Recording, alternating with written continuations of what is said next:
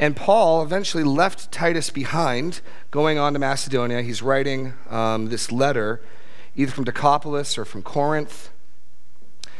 And so he left Timothy, Titus, sorry, Titus in Crete with certain instructions, and now he's writing him this letter. And in part, if you jump to the very end of the letter of Titus, you'll see the very last phrase, "Grace be with you all."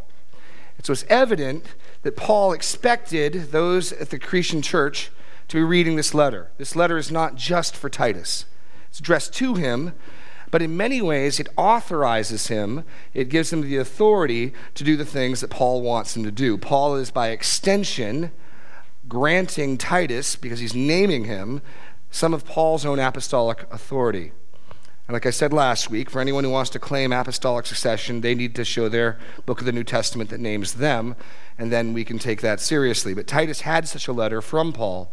And so less that, it's less that Titus was actually a pastor in Crete, but rather he was, he was Paul's man on the spot, Paul's arms and legs, Paul's representative. He's, he's a proxy apostle, if you will. And so Paul has left him there, and in this chunk that we're going to take two weeks looking through, we're going to find out why he has left him there. What was so important that Paul leaves Titus behind. So let's read Titus one, five through nine. "This is why I left you in Crete, so that you might put what remained into order, and appoint elders in every town as I directed you. If anyone is above reproach, the husband of one wife, his children are believers and not open to the charge of debauchery or insubordination. For an overseer, as God's steward, must be above reproach. He must not be arrogant or quick-tempered or a drunkard or violent or greedy for gain, but hospitable, a lover of good, self-controlled, upright, holy, and disciplined. He must hold firm the trustworthy word as taught, so that he may be able to give instruction in sound doctrine and also to rebuke those who contradict it." Let's pray. Dear God, we just pray that you would grant us insight into your word, that we would um, have eyes to see and ears to hear. Lord, pray that you would um, grant the increase, that you would build us up in your image for your glory and our joy. In Jesus' name, amen. So here in this letter, Paul tells Titus why he's been left behind.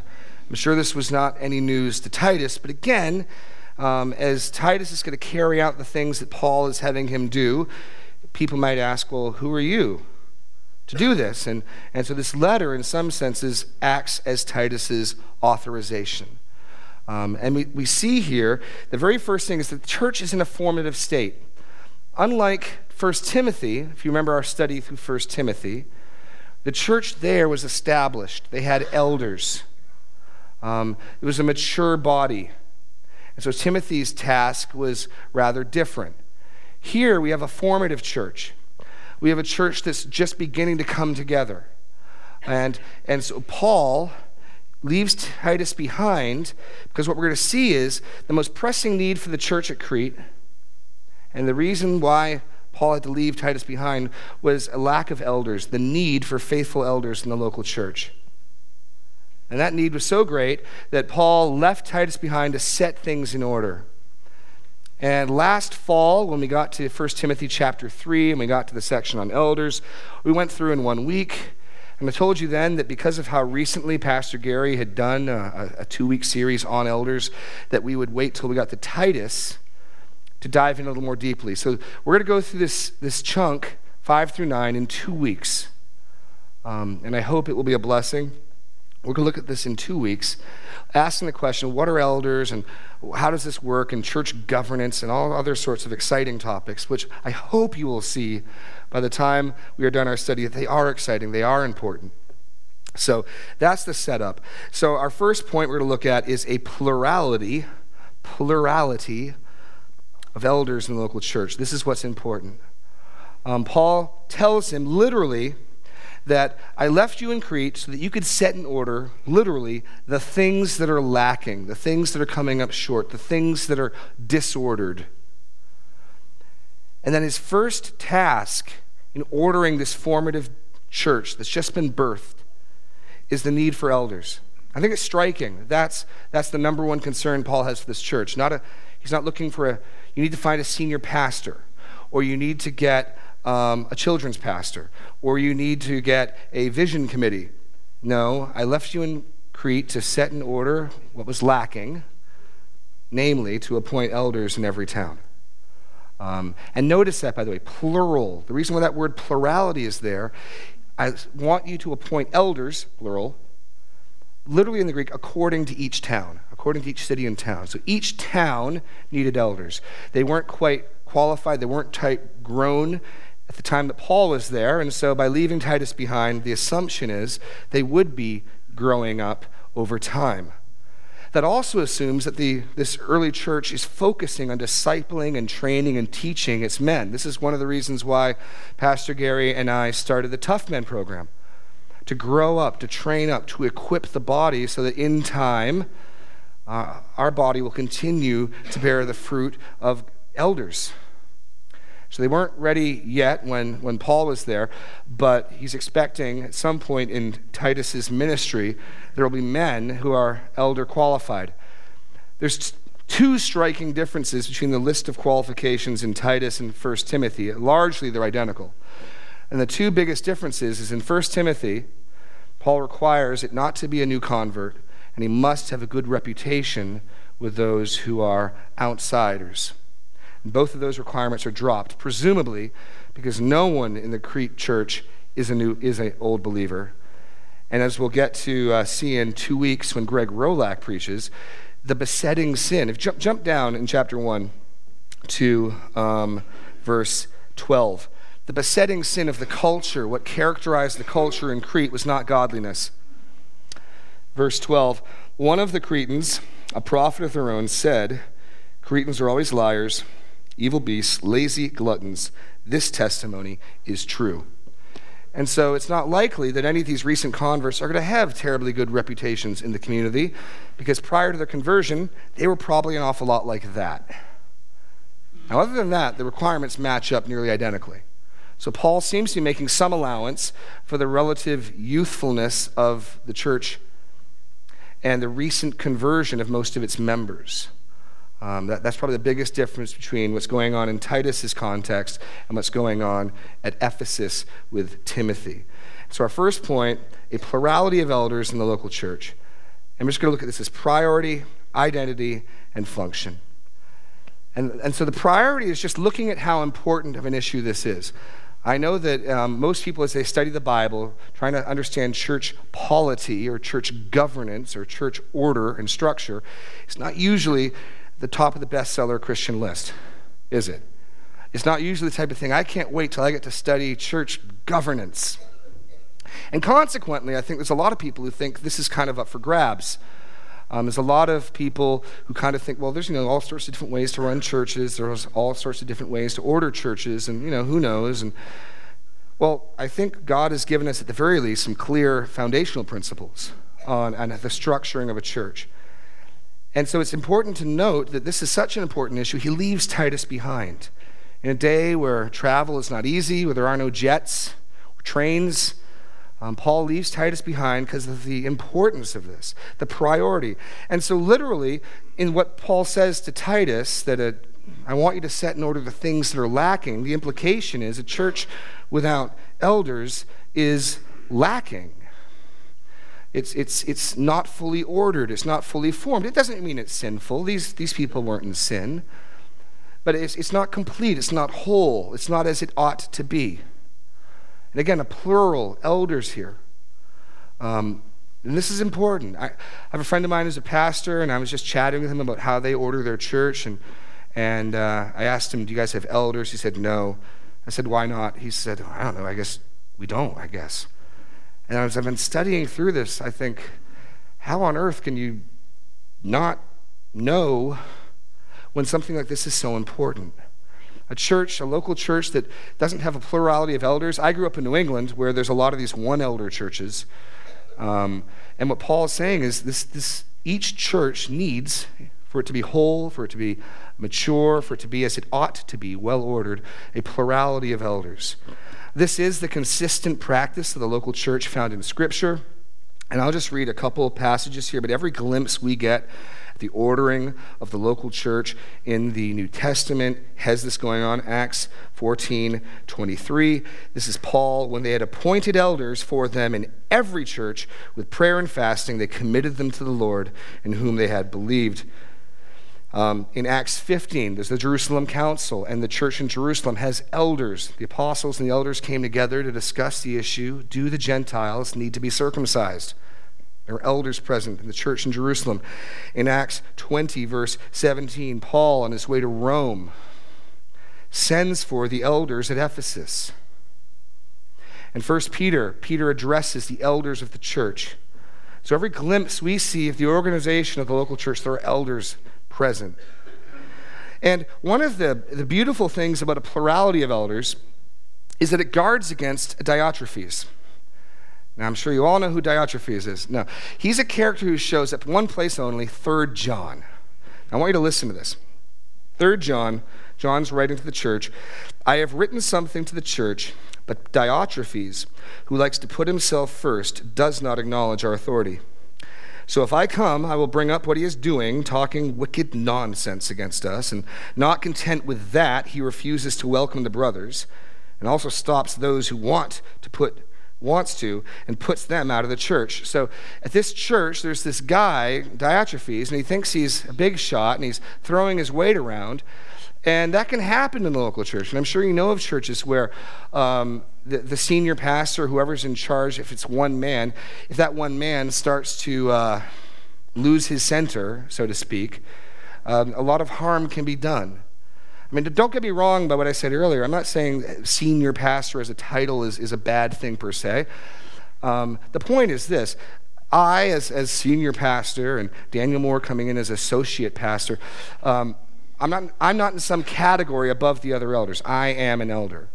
In, in First Timothy five, we see distinction among the elders. There are normal elders, and there are some elders who labor in word and doctrine, who receive double pay or honor. And that seems to indicate that there there's a distinction between elders who eld full-time for a living, as it were, and elders who eld part-time and keep their day jobs. And so distinction and, and identifying spheres of focus, that's fine.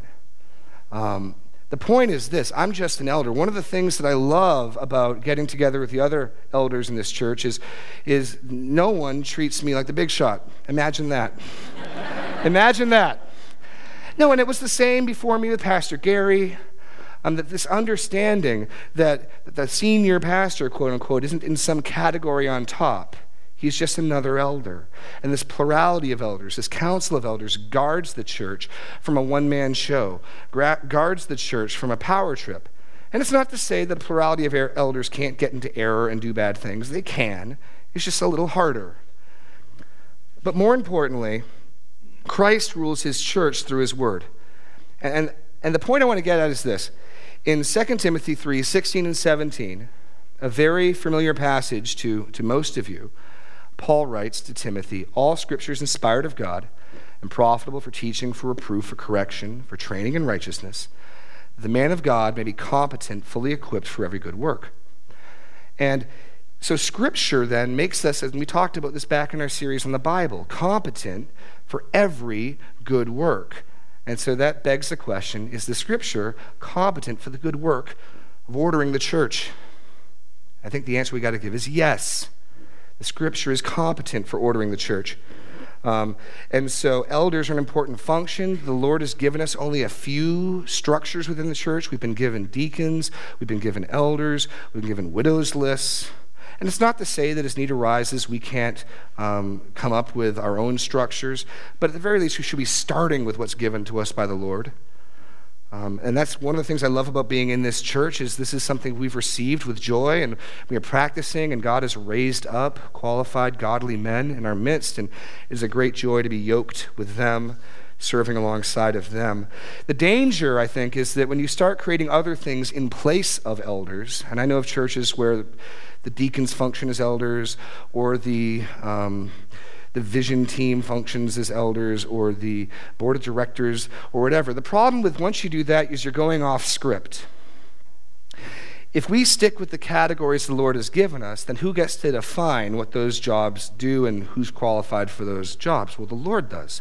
If we're dealing with elders and we're dealing with deacons, Scripture gives us clear lists that any one of you can read and hold up to the man and say, okay, these two things aren't lining up.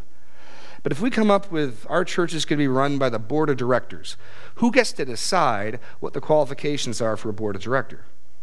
We do, right? And so we can make that mean whatever we want. We can do whatever we want with that. It's ours to define. It's ours to shape or reshape as we want. And so I think it's important not to go too far off script. The Lord rules his church through his word. And he's given us these things. And Paul thinks this is so important for Titus that he leaves him behind. Okay, moving on next to identity. Okay, who are these elders? Well, you've heard this before, but I want to make this point explicit here. Elder equals overseer equals pastor. In this very passage alone, the two of the terms, elder and overseer, are used interchangeably. Look at that in verse um, six. It's five, sorry. This is why I left you in Crete, so that you might put what remained in order and appoint elders. Then verse seven, for an overseer, which is the word presbyteros, where the Presbyterian church gets its name from. Uh, the one for elder, episcopos, which the Episcopalian church gets its name from. A lot of the church denominations are actually named after their form of church governance.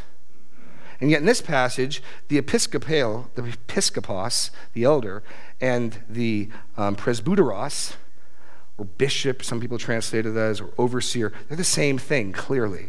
He's using them interchangeably. I want you to appoint elders. Here's what an overseer needs to be. Elder, overseer.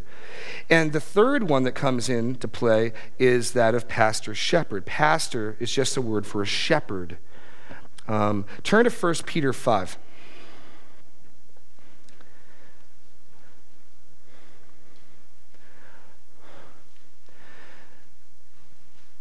For the sake of time, we'll skip over um, Acts twenty, but you can see those three terms get brought together there, but it's really clear in First Peter five.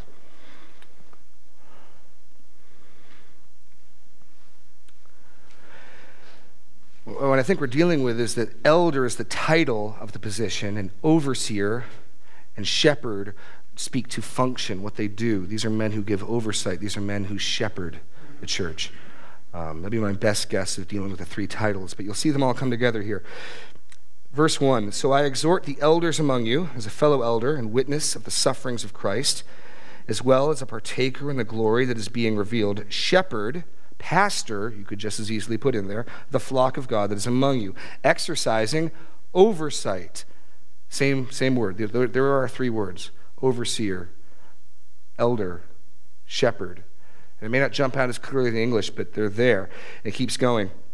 Not under a compulsion, but willingly, as God would have you, not for shameful gain, but eagerly, not domineering over those in your charge, but being examples to the flock. And when the chief shepherd appears, you will receive the unfading crown of glory.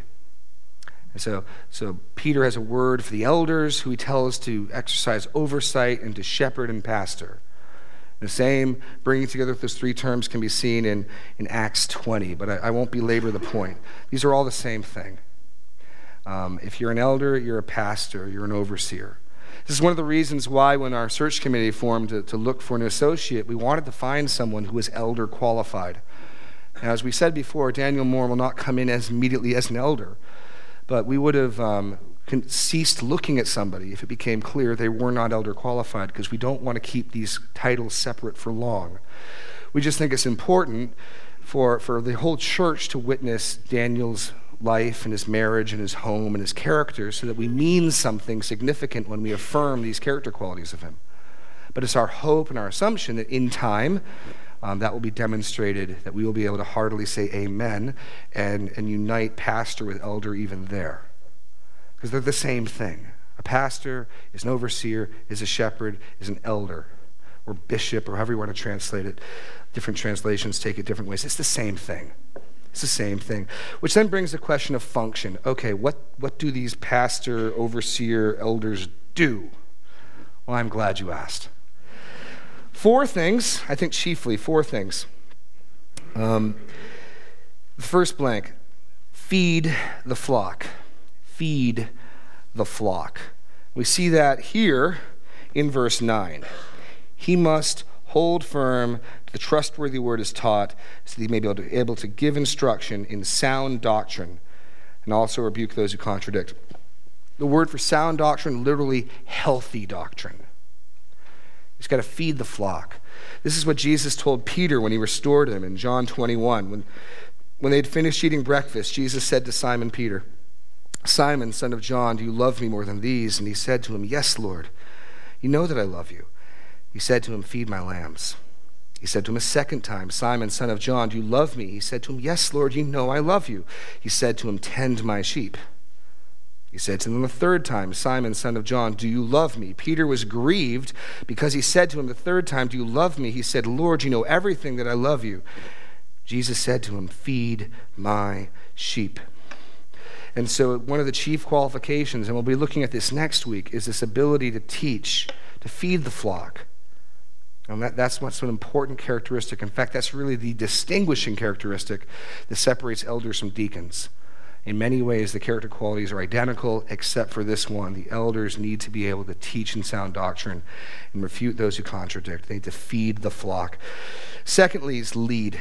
Lead the flock. We see that just in the title of overseer. There's leadership, there's management, there's vision involved in this. Um, we saw that just a minute ago in First Peter, to shepherd the flock, to lead the flock. Um, to to to, ex- to sort of have the big picture, looking at the whole church, the whole flock, leading, oversight. Third, to guard the flock, to guard the flock. And this this really is, is seen in Titus, because he's concerned. In fact, when Greg preaches in two weeks, we, we see this, this qualification for elders in verse nine. He must hold firm to the trustworthy word as taught, so that he may be able to give instruction in sound doctrine, and also rebuke those who contradict it. For there are many who are insubordinate, empty talkers, deceivers, especially those of the circumcision party. They must be silenced, since they're upsetting whole families by teaching for shameful gain what they ought not to teach. So there's there's this teaching ability is sort of dual-edged. One is feeding healthy food to the flock. The other is guarding the flock, the church, from error. Guarding the flock from error. This also shows up really clearly in Paul's address to the Corinthian elder, the Ephesian elders. In Acts twenty, he says to them, "Pay attention to yourselves and to all the flock in which the Holy Spirit has made you overseers, to care for the church of God, which he obtained with his own blood. I know that after my departure, fierce wolves will come in among you, not sparing the flock, and from among your own selves will arise men, speaking twisted things to draw away the disciples after them. Therefore be alert. Remember that for three years I did not cease night or day to admonish everyone with tears." This is Paul's farewell address to the Ephesian elders, and he says, "Watch out, be on your guard. Wolves are going to seek to devour the flock. Don't let them." So there's this guarding taking place. And finally, care for the flock. Care for the flock. And again, this sort of comes through again in that word overseer, the stewardship, sorry, down in verse seven. An overseer as God's steward, literally house manager, household manager. And this is where we sort of see the caring, fatherly aspect. But please turn to Ezekiel thirty-four, to one of my favorite passages that points this out. Um, this just gets my blood pumping. Ezekiel thirty-four, um, just a wonderful picture and reminder of what it means to shepherd. And if you're ever going to be a husband or a wife, you're going to have kids, you have friends, we're all going to be shepherding in some respect. This isn't just for a few select people, but you really get at the heart of what it means to shepherd and care for other people. I, I don't think there's any better passage than Ezekiel thirty-four. Um, the Lord is angry with the shepherds of Israel because they aren't doing this. They are not shepherding the flock. And then he boldly and amazingly declares that what they fail to do, he himself will do. Ezekiel thirty-four. "The word of the Lord came to me. Son of man, prophesy against the shepherds of Israel. Prophesy and say to them, even to the shepherds, thus says the Lord God, Ah, shepherds of Israel, who have been feeding yourselves, should not shepherds feed the sheep? You eat the fat, you clothe yourselves with wool, you slaughter the fat one, but you do not feed the sheep. The weak you have not strengthened, the sick you have not healed, the injured you have not bound up, the strayed you have not brought back, the lost you have not sought, and with force and harshness you have ruled them. So they were scattered, because there was no shepherd, and they became food for all the wild beasts. My sheep were scattered, and they were wandered over all, every mountain and every high hill. My sheep were scattered over all the face of the earth, with none to search for them. There's the Lord angry at shepherds who were not feeding the sheep, who were not strengthening the weak, who were not healing the sick, who were not binding up the injured, were not bringing back the strayed, and were not seeking the lost. And then wonderfully, the Lord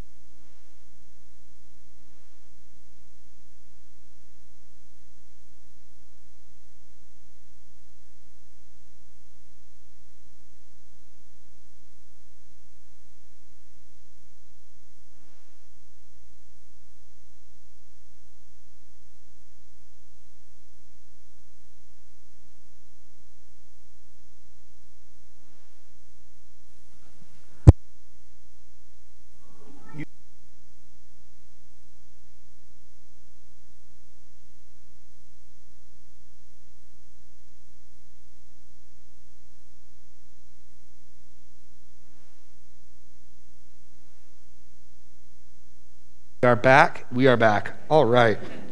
Thank you, A V people. All right.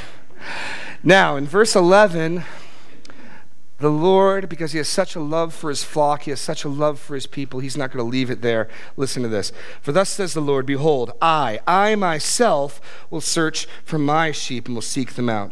As a shepherd seeks out his flock when he is among his sheep that have been scattered, so will I seek out my sheep, and I will rescue them from all the places that they've been scattered on a day of clouds and thick darkness, and I will bring them out of the peoples and gather them from the countries and will bring them into their own land, and I will feed them on the mountains of Israel by the ravines and in the inhabited places of the country. And I will feed them with good pasture, and on the mountain heights of Israel shall be their grazing land. They shall lie down in good grazing land, and on rich pasture shall feed on the mountains of Israel. I myself will be the shepherd of my sheep, and I myself will make them lie down, declares the Lord.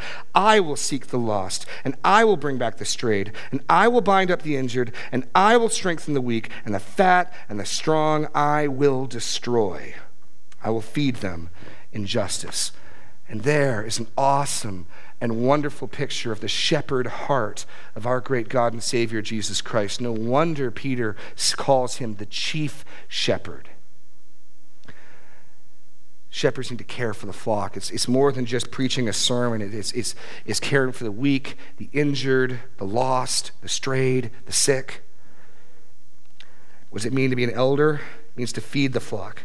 It means to lead the flock. It means to guard the flock, and it means to care for the flock. So that's the importance, the priority, the identity, and the function. And now we'll begin, but not finish, begin to look at the qualifications for elders, the qualification or the quality of elders in the local church. I'm really only, only going to get as far as verse seven a. And the reason for that, if you look carefully, is that Paul brackets off six to seven a. six to seven a gets bracketed off as its own section. And the bracketing is occurred by this word blamelessness. Now look at this in verse six.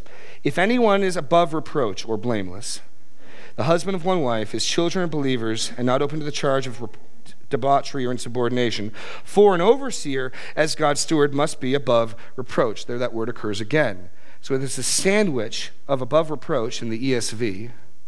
Other translations say blamelessness. And in between that sandwich is, is his marriage and his children. And only after this, this bookend does the laundry list of five not this, not this, not this, not this, and six positive but this, but this, but this, but this, but this. And then the final requirement of ability, the ability to teach.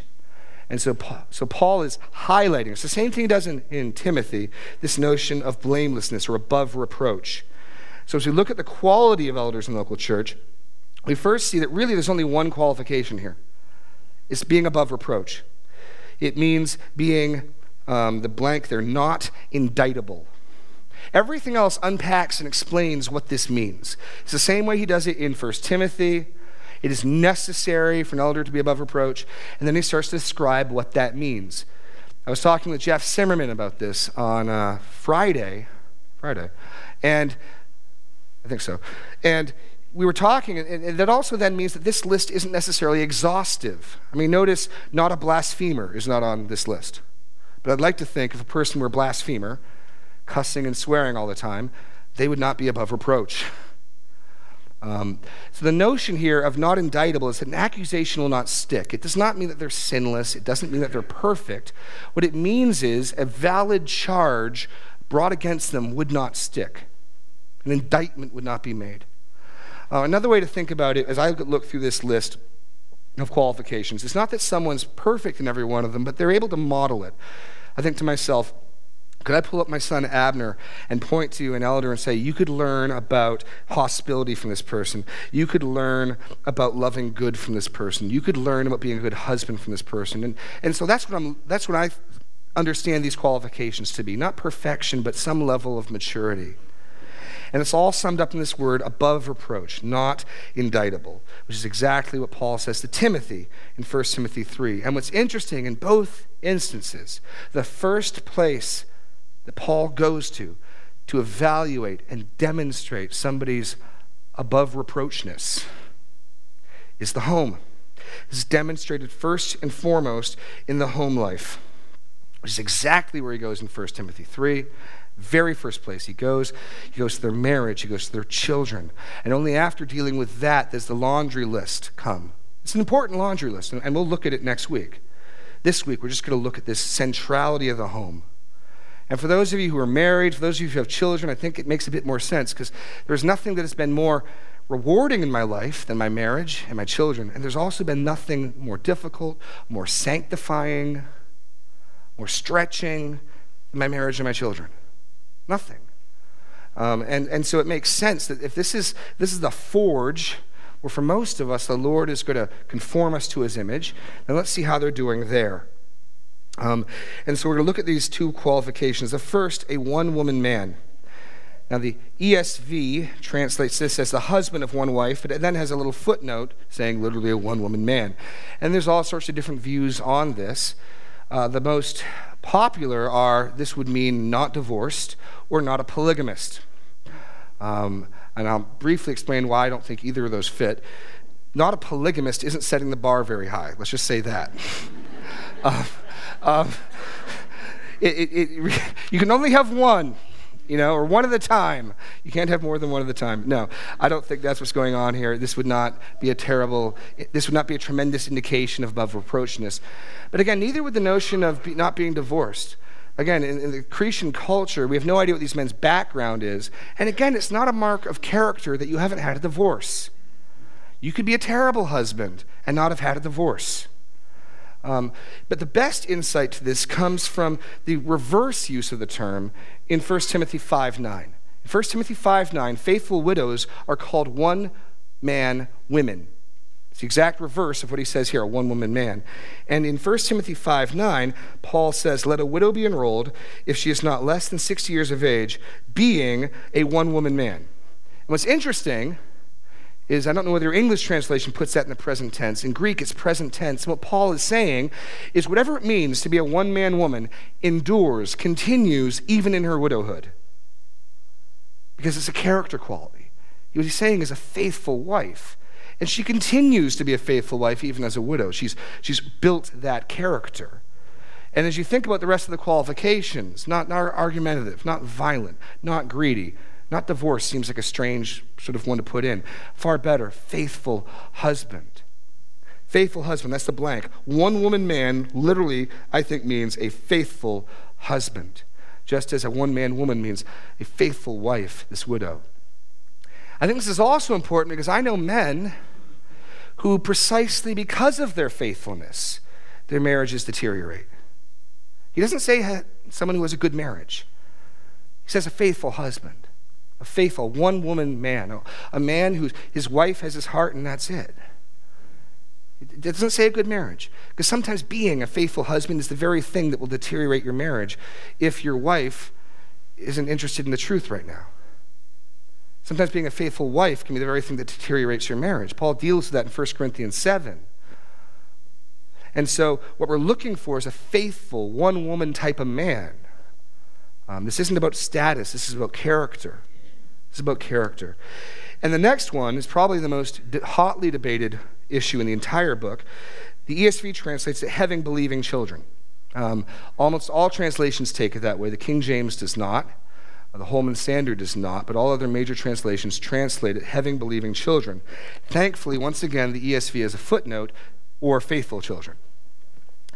And in a moment or two, I'll explain to you why I think this is faithful children, but that is what I believe it is. And so the blanks there, having faithful children equals obedient, respectful children. Um, and, and I'll explain why. The next question, why not believing children? I got at least three reasons. One, in the Greek, the word um, pistis can mean faithful or faith.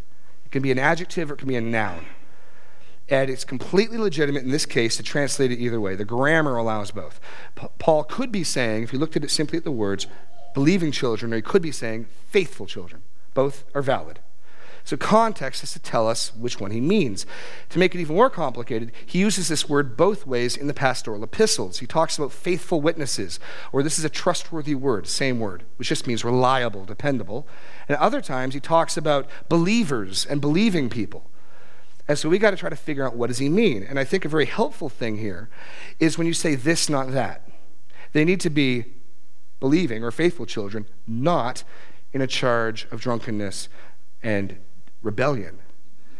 I think faithful, trustworthy, reliable, dependable lines up a lot better as the contrast with not a drunkard, not rebellious, than believing.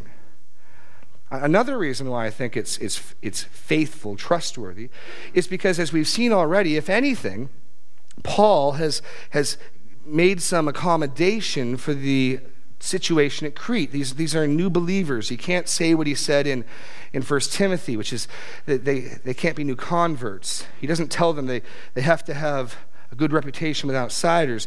So it would seem strange for Paul to elevate this new requirement that does not occur in Timothy. And, and, and third, the other reading, faithful, trustworthy, harmonizes perfectly with what Paul says to Timothy in First Timothy three, where the children have to be under control, respectful, dignified. So one reading perfectly harmonizes with Timothy, perfectly harmonizes, I think, with the contrast that comes later in the verse. And so for those reasons, I think it's it's a slam dunk. This is faithful, dependable, reliable, or the blanks, obedient and dutiful children. One final argument, I think, in this favor is found in Isaiah chapter one. You don't need to turn there, but in Isaiah one, the Lord identifies himself as a father of unbelieving children. And that becomes a problem because Paul, remembers it defining for us what it means to not be indictable, what it means to not be able to have a moral charge brought against you. And if you concluded that the E S V's got it right here in saying believing children, then you must also then conclude that if your children prove not to be believers, that that is a moral indictment that can be brought against you. There's guilt associated with that. There is culpability and fault. Because after all, he's explaining what it means to not be culpable, to not be blamable. And then it becomes very strange to consider how the Lord then, if, if having unbelieving children, it automatically means you're to blame, then it seems very strange that the Lord would say this in Isaiah chapter one, verses two and three. Hear, O heavens, give ear, O earth, for the Lord has spoken. Children I have reared and brought up, but they have rebelled against me. The ox knows its master, the donkey its master's crib, but Israel does not know. My people do not understand. And, and I, I, I would have a very difficult time believing that the Lord, admittedly using a metaphor, would use a metaphor that would mean he's at fault. He's to blame. Or at least partially. That, that, that would be very difficult for me to, to, to, to square up. So I believe this just means what Paul says in First Timothy three, obedient, dutiful children, not charged with debauchery or insubordination, Um, debauchery, drinking, profligacy, I think the King James might say, um, wildness, wanton living, and insubordination. This is talking back. This is attitude. This is lip. This is the stiff neck and the you can't tell me what to do. Rebellion. And, and it's interesting, there's a link here between that term, if you look down in verse ten, these false teachers who are also insubordinate. And what we're going to see then is the reason why this is so important is, is this, and this sort of gets us to our point three here. A faithful stewardship that Paul says this, this elder must be, as overseer, as God's steward, must be above reproach. The word for steward is household manager, household management. And so it's the same implied argument that Paul makes in First Timothy, which is this. The church is the household of God. And so those men who are going to rise to leadership in the household of God, they have their own households. Let's see how they do there. And just as in a home, there can be rebellious, insubordinate children. Well, let's see how this father does with that. Well, we're going to see in the church, there can be rebellious, insubordinate people. And demonstrating yourself faithful in the one qualifies you for the other. That's the point. Demonstrating yourself faithful in the one qualifies you for the other. That's that's the analogy, the assumption. If you want to be God's house manager, let's see how you do with your house. And this, this again gets us to the priority and centrality of the home. And I just want to close, as the worship team comes up for our final song, by, by encouraging you that not, not everyone here is being called by God to be an elder. But all of us are being called to, to prepare for godly homes. Um, the gift of singleness aside, all of us are being called to prepare to be, or prepare to be, godly husbands, godly wives, or godly children. The home is what the Lord created to, to demonstrate his glory, and we see the priority for that. And it's as men excel in the home that we're going to be reaping the crop of future elders in this church. And so I just want to encourage you here, if you're a man, if you're a woman, if you're an adult, if you're a child, home life matters. The Lord cares intimately about the state of our homes, the state of our families, the state of our marriages. And it, it's no small thing. No career trumps that. No ministry trumps that. No other calling trumps that. First and foremost, I'm a husband and a father. So please stand, and we're going to sing a closing song, the gospel song, as we pray that the Lord would help us to be the husbands, the fathers, the children, that he would have us to be, to demonstrate his glory and to build his church.